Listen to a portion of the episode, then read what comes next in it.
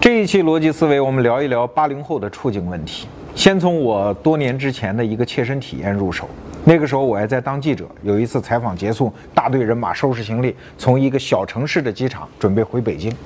那个机场啊，估计平时旅客也不多，所以机场呢只开了一个安检口，所以导致当时的那个队伍排的老长。机场方面一看也不是事儿啊，所以工作人员就又开了一个安检口，然后有一个女孩就出来招呼大家说：“来来来，到这边来排队。”哎，这个时候你就发现，原来的队伍当中人的心态就变得特别有意思了。排在队尾的人二话不说，一个箭步冲上去，提了行李，冲到前面排在第一位。啊，快排到的人，原来这个队伍里的他们是不会动的，为什么？既得利益者嘛，快排到了嘛。最倒霉的就是排在队伍中间的这一批人。他不是行为不敏捷，而是心态上发生了一刹那的犹豫。等他犹豫结束的时候，发现两边他都只能排在队尾。其实这就是中国过去三十多年社会发展的一个基本的预言的结构。啊，三十年来中国发展非常快，大家都看得到。可是每个人的境况改善并不是平均改善的，它改善的基本的结构是什么？是随着社会机会窗口的渐次打开，抓住那些机会窗口的人，境况会超乎寻常的发生改善。比如，就是说八十年代早期，第一波人可能劳改释放犯啊、返城知青啊，反正是找不着工作的人。被逼无奈去抓住了第一个机会，去当了个体户，要不了几年，于是成了万元户。这就是抓住机会的人啊。那么回到今天的话题，讲八零后，八零后多多少少就有点我刚才描述的这个队伍中间人的状态，他掉进了社会发展两代人的夹缝当中。当然，这也是一个对比吧。呃，主要对比就是我们七零后，就是我这一代人。当然，我说这个话题的时候，我没有任何优越感，因为对于七零后来说，一个我认为啊，一个优秀的七零后最重要的一个思维特征，就一定要抓住八零后、九零后，跟他们混在一起，向他们学习。因为时代在发展嘛，我们必须揪住青春的小尾巴，我们才能向前奔呢，对吧？所以，我。去谈八零后的这种困境，我是感同身受的，我没有任何优越感，在此声明啊。七零后我们这一代人，虽然好像小的时候我们过得比八零后穷啊，对吧？呃，甚至吃的，呃，我印象呃非常小的时候，那个吃的、穿的和八零后其实是没法比的。为什么我还要说七零后有优势呢？我觉得这个优势主要体现在两个方面。第一个方面呢，就是数字鸿沟。我们七零后这一代人有一个巨大的优势，就是我们正好赶上了互联网爆发的第一个时代。我还记得当年我去央视工作的时候，那个栏目组墙根那儿排了一排电脑，一排打字员小姑娘。为什么？因为那个栏目组那么多啊，上百号记者，几乎没有会用电脑的，所以领导就不得不雇了一群打字员，给大家把手写稿。变成计算机里的稿件，而我进到单位之后，我自己就会用电脑。啊，我直接写稿子就是用电脑，然后我会发电邮，我会从新浪上、搜狐上来直接获取信息，仅此一个小小的区别，基本上在信息结构上，我就把比我年长的那些先辈，虽然在很多技法上他们比我先进，但是信息获取的渠道我比他们先进，所以要不了几年，我们这一代人的优势。就显现出来，所以七零后这一代人，我说的是一个普遍现象，就是到工作单位之后，很快的就会被重用，但是八零后就没有这个机会，他们既不是第一波赶上数字鸿沟这一个岸边的人。他们也不是像九零后那样是生下来就是数字时代的原住民的，他们八零后是什么？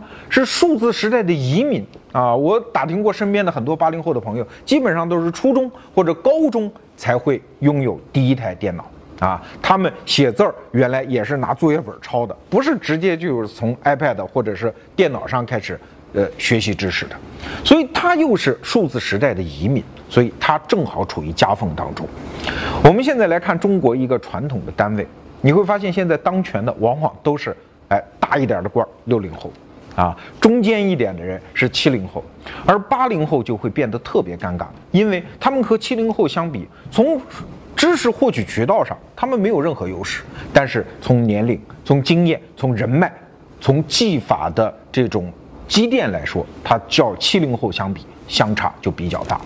所以对于八零后来说，如果他们出人头地，他唯一的办法就是在组织内等待七零后退休，而那个时候八零后已经快五十了，所以这真是夹缝中悲催的一代。还有另外一点，就是七零后这波人呢，赶上了中国近十年来的财富大爆发。七零后的人也很穷啊，我当年也很穷的一个人。比如说，非常渴望拥有一个 BP 机啊，现在很多人不知道什么是 BP 机，就是寻呼机。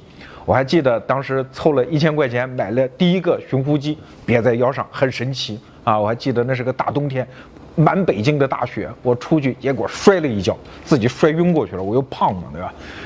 醒来之后，第一个反应不是腿折没折，而是呼机有没有坏啊？因为渴望那个东西，渴望了太久了。当时就想啊，我什么时候能够拥有自己的第一台手机啊？哎，结果第二年就买了，啊，有了手机之后又想什么时候我能有自己的车呀？哎，没过几年又有了。哎呀，有了车之后说什么时候能有自己的房啊？那个房太贵了。我记得我大学毕业的时候，跟我一个同学跑到北京一个郊区叫回龙观的地方去开房啊，看房。呃，呃，口误啊，呃，看房的时候看到那个价格是三千多啊，我气得我们俩在售楼处门口跳脚大骂。所以这个房地产商太黑心了，北京的房价太不像话，跟现在的九零后骂北京三万五万的房价，当时心态是一模一样。但是我们这一代人毕竟赶上了那个财富大爆发的时候，只要自己省吃俭用一点。然后眼光稍微超前一点，然后蹦一蹦够一够，家里再支持一点，我们还是能够够得着那个房价的边儿。可是现在，八五、八七年出生的这一批年轻人，父母也没有攒下很多的财产啊，这一点和九零后也不一样。你让他们面对现在中国北上广深的那个房价，他掏出草稿本算，怎么算都算不出自己现在的收入可以足够买一套房。所以，这又是一个财富爆发的鸿沟。八零后这一代人，从总体上，我们不说个案啊，从总体上来讲，他就是一个中国机会的夹缝一代。夹缝一代，迎来的就是一场很悲催的人生。所以，面对悲催的人生，你一定要有非常的方法，否则就很难摆脱这种命运。下面就该说说八零后这一代应该怎么办了。还记得有一次我到一个大学去讲课，然后我就随机做了一个调查，我说都是大四了，咱们班同学谁找着工作了？啊，一堆人举手。我说都加入什么样组织啊？要考公务员，要进入大公司。我说啊，你们这些找着工作的，还真别看不起那些到现在还没找着工作的同学，没准十年、二十年之后，你们混的不如那个找不到工作的人好。那大家说你这是心理安慰，我说还真不是这样，为什么呢？因为我有一个根深蒂固的观念，就是在这样的一个时代存活，往往以一个独立的手艺人的方式存活，比加入组织要好得多。这也是我想今天提出来的，供八零后的朋友参考的第一个生存困境解决方案。我自己其实就是这样一个人呐，我其实现在也没有单位啊，我自己的口号是，我是什么？U 盘化生存，U 盘嘛，我总结了十六个字，就是自带信息，不装系统，随时插拔，自由协作。啊，其实你看苹果公司他们的产品刚开始都不是主机啊，做主机的什么戴尔啊、联想啊这些，它都是做主机的。可是苹果公司它斜刺里杀出来，你看它做的是什么？那种可以随时插拔的外设。像外部设备，比如说苹果公司刚开始的 iPod，还有后面的 iPad，刚开始其实都是外设，只不过随着整个计算机的生态系统发育成熟之后，这些外设自己可以独立成为主体，这也是我们这个社会发展今后很可能会出现的一种模型，就是这些自由插拔的外设，最后可能是最光辉的一些个体，其中的原因何在？这跟我们社会结构的变迁是相关的，因为随着互联网的发展，人和人的协作变得更加自由。那么，衡量一个节点的价值的方式，这个时候就出现了非常重要的变化。啊，请问，在一个组织内部，无论你是在公务员组织、政府机关组织，还是一个公司组织内部，衡量你的价值的尺度是什么？就是领导啊。一个人干得好不好，讨不讨领导喜欢，这是关键啊，一年干下来，关键就是领导那个评语，他的喜怒哀乐，他的个人的偏好，都对你的市场价值会产生最致命的影响。而一个个人的喜好，老天爷啊，这个东西不确定性就非常大呀。也许他就是看你不顺眼，那你这一辈子可能有几年就要被蹉跎掉。可是作为一个手艺人，作为一个插件，在市场当中，你面对的衡量你价值的整个环境就不一样啊。所以我说，市场是一个最公道的价值评价体系。你可能从来没有做过生意，扛着一筐萝卜进了农贸市场。你就应该有这个自信，只要你的定价对，你这个萝卜是一定可以卖得掉的，因为市场会给你一个公道的价格，因为市场是靠无数节点和你的联系，然后对你形成一种定价机制。比如说，多年之前我家装修房子啊，我就认识一个小木匠。他刚到北京来的时候，也是举目无亲啊，他只好投靠他们村长的儿子，在北京的一个包工队啊。那个村长的儿子就是他们包工头，他只能加入这个组织，然后他挣多少钱，接多少活，加多少班，都由那个包工头说了算，这就是组织内的处境。可是，一旦到了大大城市，一旦进入互联网社会，他的命运就在发生一点一滴的改变。比如说，我就觉得这个小木匠这个活做的真好啊，活干的也认真。我后来我的一些朋友啊、同学啊，装修我就把他推荐过去了。推荐的方式非常简单，把他的呼机号、手机号啊、什么 QQ 号、微信号跟朋友一介绍就可以了。他作为一个节点，他就不是只跟这个组织的上线发生联系，评价衡量它的价值的标尺就不只是一把。所以木匠。他就可以以一个手艺人的方式，以一个插件的方式，以一个 U 盘化生存的方式，随时插拔到各种系统上，然后，你想，可想而知，这个小木匠的价值衡量就不是那么僵化的啊。所以，据我所知，我的这个木匠朋友现在每个月的收入可以从六千、八千，甚至最好的那月份能达到一万块钱的收入。其实现在在北京、上海这样的大城市，你去看一看，真正的社会底层已经不是几十年前我们社会偏见当中看到的那些人，什么扫地的，什么临时工啊，什么收破烂的。要知道，在北京收破烂这个专业啊，他们也是一些 U 盘啊。他们也是一些自由职业者啊，月收入达到两万，已经不是什么很稀奇的事情啊。甚至经常跑到你们家敲门的那个跑快递的小伙子，你不要看他工作非常累，实际上他的收入不低的。像顺丰这样的快递公司，甚至传出消息来，他们跑的最好的快递员月收入也能达到一万到两万啊。这个社会在北上广深这样的大城市，我们已经发现。活在社会底层的，往往是在那些五 A 级写字楼里面每天上班打卡、中午吃盒饭的那些刚毕业的大学生白领。为什么？因为评价他们价值的标尺只有一把，那就是他的长官、他的上司、他的领导的眼光。而自由职业者评价他们的标尺则有很多把。而借助互联网社会这种自由人的自由联合的激励，他就可以获得更为公道的价格。其实这样的一种激励在历史上是古已如此啊。比如说在《水浒传》里面，《水浒传》里面到最后，我们都知道宋江被招安之后嘛，哎，活得最舒心，而且都有比较好的下场是什么人？不是宋江、李逵啊，这两个人最后是服毒自尽的，因为宋王朝不需要他们了，你是异类啊。活得最好的是这么几个人，一个是大夫，啊，一个是兽医黄甫端，那大夫就是那个所谓的神医安道全，对吧？还有一个刻字匠叫金大坚，还有一个会写字儿的叫萧让，还有一个会唱歌的叫月和。这几个人，你看他都是手艺人，这几个手艺人都分别投靠不同的部门呐，或者大官老爷那儿，因为他是技能嘛，技能就有点像 U 盘，它没有特定的用处，它有一个。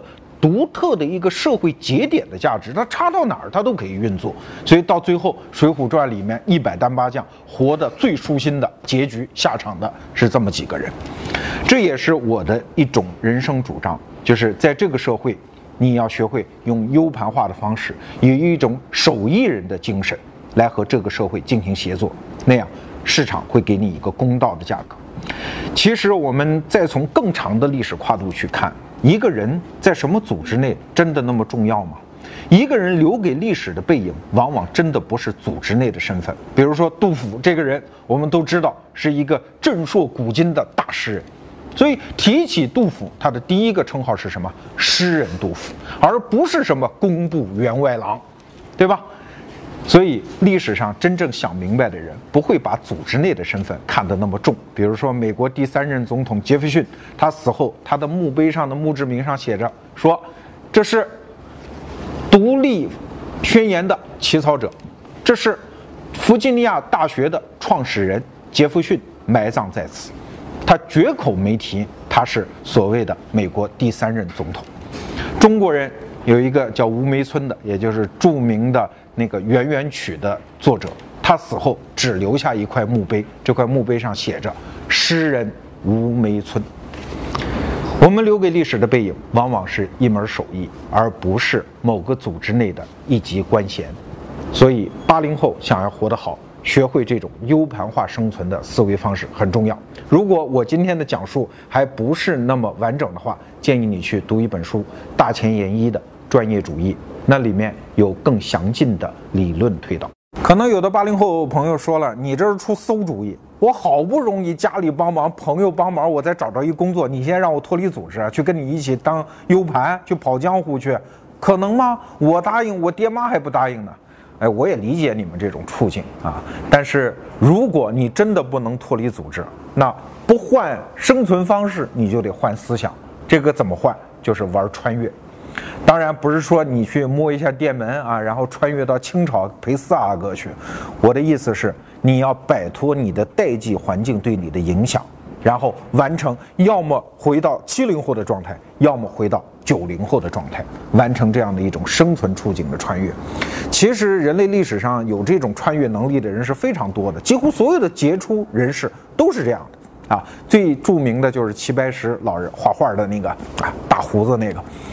他老人家七十八岁的时候，完成了一件创举，生孩子，啊，他的夫人叫宝珠，宝珠夫人生孩子，七十八岁，哎，老头觉得这可能是人类的一个大创举了吧？然后他给孩子起名叫梁默，齐梁默，那意思这是最后一个了。哎，但是故事没有完，老人家在八十三岁那一年又成功的让夫人怀孕。啊，当然这个事情有点悲惨，因为宝珠夫人这一关没过了，因为难产而逝去了。但是这边夫人刚死，老头又开始活动心眼啊，闹着要参加《非诚勿扰》，要结婚，要相亲。结果有人就给他又介绍了协和医院当时的一个女护士长啊，跟他又在一起，老人家又特别高兴。直到九十岁的时候啊，老人家还在闹着要去结婚，因为后来这个护士长又跟他闹气，又分手了啊，还在闹着结婚。我记得看《新凤霞回忆录》的时候，新凤霞嘛，女演员很漂亮，然后去看望老人家，哎，老人看着美女进门，那个神色啊，那个眼神儿大放光彩，上一眼下一眼的看，搞得老人家的这个旁边的这个朋友啊，家里的孩子啊，都看得很不过眼，说你别看了，你看人姑娘漂亮，你就老这么看。新凤霞跟她丈夫吴祖光一起去的，吴祖光还说：“哎，没关系，没关系，她当演员的嘛，就是让人看的嘛。”啊，最后不得不大家让新凤霞拜了齐白石老人当干闺女，这个尴尬的场景才解决。你看，这对于一个老年男子来说，这可能就不能称之为好色了。我还觉得这还有一丁点可爱。这一种好色，其实正是生命力勃发的一种象征。当然。穿越自己的年龄也不光体现在这方面的能力，比如说我们现在中国有位经济学家叫程思威，啊，曾经当过我们中国的人大常委会的副委员长，国家级领导人。这位老人家有一个特点，就是终生好学不辍。他六十七岁那年居然干了一件事，开始学西班牙语。第二年他就可以到南美洲国家直接用西班牙语进行演讲。据说他现在跟西班牙大使可以直接用西班牙语对话。这也是一种不服老的精神。当然，这种故事我们没必要多讲，再讲就好像有点那个讲励志故事的意思。我其实想讲的意思就是，人还是要把握住时代的大趋势。比如说刚才我讲的，可能自由人的自由联合要去当 U 盘，你说我工作单位好不容易找着，我不忍心放弃，那你就在组织内，你也可以有 U 盘化的方式生存啊。要知道，经济学家一直认为。人的行业的发展是以大规模的行业间的协作，然后越分越细，行业越来越多。我们古时候只有三百六十行，但是现在可能三万六千行都不止。所以，任何组织内其实都可以诞生手艺人，诞生专业主义者。我就眼睁睁看到我的身边的朋友有这样的，比如说他在工作单位当中，他发挥自己的优长，把 PPT 做得特别好，哎，然后就专门研究这个事儿，然后就专门写书。告诉大家怎么去把 PPT 写得好，他现在就可以辞职，就可以专门干一个教大家怎么去做一张优秀的 PPT 图片的这样的一个小工作室，他也可以活得很好。所以，当一个手艺人，并不是说你头一天递了辞职报告，第二天才可以去当一个手艺人。你完全可以切换自己的想法，你就全当自己已经是一个工作室了。只不过现在你就有了一个最确定的大客户，就是你的老板或者你的直任的上司。你跟他之间结账的方式就是你的工资卡。你只要用这种手艺人的心态在组织内存活，你会发现你的生存处境马上就是另外一片天地。为什么？因为你只需要对自己的价值成长负责，你可以不必去陪你的老板去洗桑拿，你也可以不必用花言巧语和甜言蜜语去拍他的马屁，因为这和你的个人市场价值成长完全无关。这就是手艺人的方式，只要假以时日，你的价值积累起来，你就完全可以脱离那个限制你才能发展的一个组织体系。所以，手艺人就是这样练出来的。其实古人在讲算命、讲相面的时候，有一套说法，说人呐，人的相不是一种相，人的相分三种，分别是骨相、肉相和皮相。骨相是天定的，生下来什么样就长成什么样，但是肉相和皮相。是可以随着人的发展而不断发生变化的，所以你看，夫妻两个人经常在一块生活，生活几十年，你会发现他们越长越像。什么原因？这就是肉相和皮相发生了变化。所以古时候算命还有一句话叫“命由天定，运由自造”。如果八零后的朋友觉得自己的这个命实在不太好的话，那么运这个事儿是完全可以用自己的思维切换来重新改造的。